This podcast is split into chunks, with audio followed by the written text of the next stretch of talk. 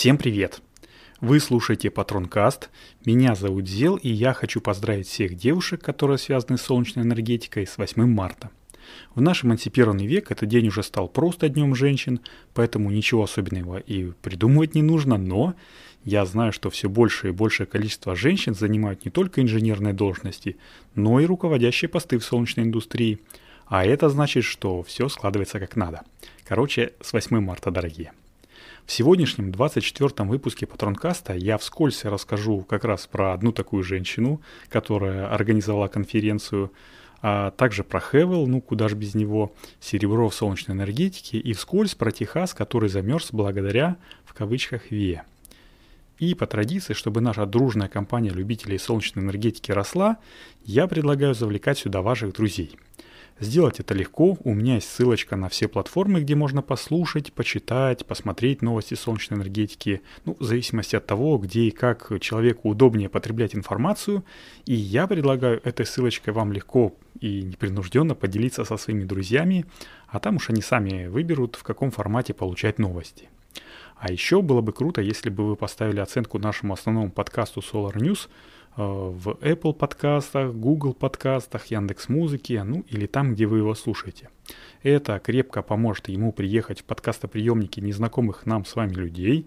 Ну а за отзывы о подкасте отдельный лайк от меня лично. Ну а теперь давайте начинать. Погнали! Я тут на прошлой неделе случайно наткнулся на Zoom-конференцию, которую организовала ассоциация «Цель номер 7».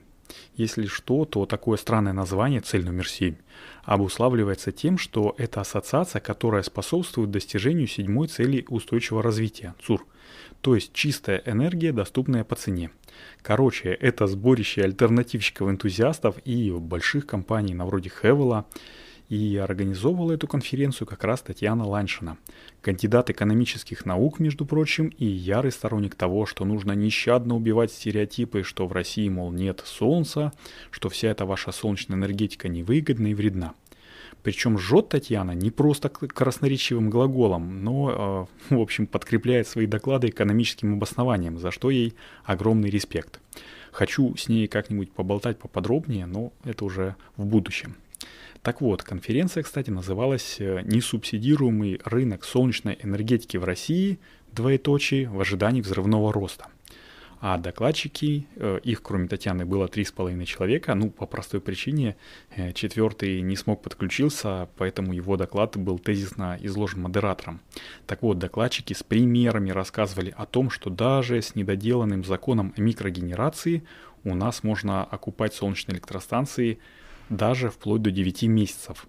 Этот случай, конечно же, экстремальный, то есть не типовой, но факт есть факт. В этой же конференции был представитель компании Hevel, то есть Hevel Retail, которую я нежно люблю уже много лет. И он, этот человек Николай, сказал, что российская корпорация добра в том числе занимается разработкой BIPV, то есть интегрированной фотовольтайкой. Для меня это, в общем-то, было не в новинку, я периодически захаживаю к ним на сайт, но, честно признаться, я думал, что это, ну так, заглушка какая-то, то есть мы, мол, тоже делаем еще и это. Оказывается, хм, дела у них в плане интегрированной фотовольтайки обстоят более-менее неплохо. Себестоимость 1 киловатта установленной мощности какой-нибудь там солнечного фасада составляет на сегодня, я даже специально себе записал, около 20 тысяч рублей или около 270 долларов. Но примечательно не это. Примечательно то, что эти ребята строят дом с солнечным фасадом. Ну, то есть примерно прям таки небоскреб напротив Москва-Сити, то есть это самое такое, ну, не центровое, но самое козырное место в Москве. И, э, что примечательно, дом этот будет сдан в работу уже в 2022 году. А солнечный фасад будет э, генерить электроэнергию, в первую очередь, конечно же, на домовые нужды, ну, а потом дальше мне не сказали. Но э, я к чему? К тому, что неужели же я дожил до будущего? Неужели же оно почти наступило? Или это все влажные мечты, которые разобьются о суровую российскую действительность и ЖКХ? Ну, в общем, посмотрим, посмотрим. Кстати, эта новость шикарно перекликается с прошлым выпуском Патронкаста про солнечное стекло. Скажите, а еще про то, что я писал у нас в Дзен-канале про солнечные фасады. Ну, короче, пазл по чуть-чуть, но начинает складываться. Как, в общем-то, складывается пазл и с Техасом, который замерз, обледенел и чуть ли не вымер весь из-за того, что там недавно произошли сильные морозы и снегопады, которые остановили ветряки и стали причиной невыработки солнечных электростанций. Ну, наверное, вы, как самые технически подкованные люди во всей вселенной, тоже сказали, воу-воу, полегче, товарищ президент России и все мировое сообщество, которое лоббирует углеводороды. Не стоит все под одну гребенку грести и сваливать все на одни ветрогенераторы и солнечные панели. Потому что, во-первых, солнечные панели можно почистить. Это раз. Ну, выезжает такая экстренная бригада с лопатами и машет для сугреву и увеличения выработки. И второе, это солнечные панели и под 20-сантиметровой шапкой снега вырабатывают. Да, крохи по сравнению с номиналом, но все-таки вырабатывают. Про ветряки я не скажу, я не профессионал в этом деле, но слышал, что есть различные профили лопастей, в том числе и такие, которые меньше, ну, что называется, примерзают, с которых э, лед скалывается быстрее и, в общем-то, это не мешает выработке. А назовем так людей, которые принимали решение условно Техас, так вот он выбрал такие лопасти, которые подешевле и попроизводительнее, но в хорошую неэкстремальную погоду – Поэтому все, что говорили про то, что только ВИА виноваты в этом блэкауте, ну, туфта, мягко говоря. И если бы это было только мое мнение, я бы, наверное, промолчал в тряпочку. Но нет, у меня есть два эксперта, которые подтверждают мою точку зрения. Первый эксперт – это Джимми Дюран, основатель компании Solar Harmonics из Калифорнии. Ну, я говорил, что слушаю его подкаст про солнечную энергетику. Это, конечно же, лицо заинтересованное в солнечной индустрии, но все-таки человек находится ближе, чем мы с вами.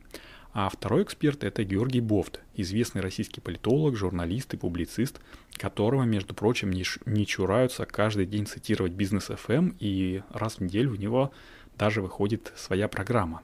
Так вот, два этих человека практически в одно и то же время, независимо друг от друга, я подозреваю, что они даже друг друга не знают, сказали, что дело не только в ВИЭ, дело еще и в замерзших газопроводах. Я не знаю, возможно ли это, но то, что средний минимум во всем штате Техас, во всем штате Техас, это какие-то жалкие для нас плюс 5, плюс 10 градусов – а минус 20, как этой зимой, у них не было уже лет 30, ну не лет 30, а точно 30 с половиной лет, говорит о том, что инфраструктура оказалась не готова к такой ситуации совсем по другим причинам, нежели ветряки и солнечные панели. Ну, да бог с ним, в общем, с Техасом. Главное, чтобы наши товарищи, которые планируют электростанции, посмотрели на все это безобразие и намотали на ус. Ну, потому что и у нас на Ставрополе нет-нет, да и может бахнуть морозец невзначай. А вот что еще тесно перекликается с прошлым выпуском Патронкаста, так это доля в 10% себестоимости солнечного модуля. Помните, я говорил, что с 10 до 20% в прошлом году поднялась себестоимость э, стекла, когда жахнул дефицит. Так вот, оказывается, что и серебро делает весомый вклад в себестоимость. Из серебра изготовляют токопроводящие пасты, которые используются на лицевой и обратной сторонах солнечных элементов. В 2019 году на производство фотоэлектрических ячеек пришлось целых 11% глобального потребления серебра или примерно 100 миллионов унций. Ну, если переводить э, в более-менее приемлемые цифры, то это около 2800 э, тонн. Солнечные модули сегодня стоят очень дешево, а серебро быстро растет в цене. Поэтому-то доля этого металла в стоимости солнечных модулей потихонечку-потихонечку ползет вверх. Хотя удельное потребление серебра в солнечных модулях постоянно снижается из-за технологических усовершенствований, цены на металл э, растут в общем быстрее.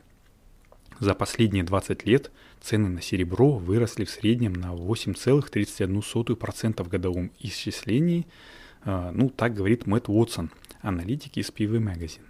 Это означает, что снизить долю серебра в э, долларах за ватт будет очень сложно – также он считает, что фотоэлектрическая промышленность, вероятно, не уйдет быстро от использования серебра, несмотря на скачок цен на этот металл.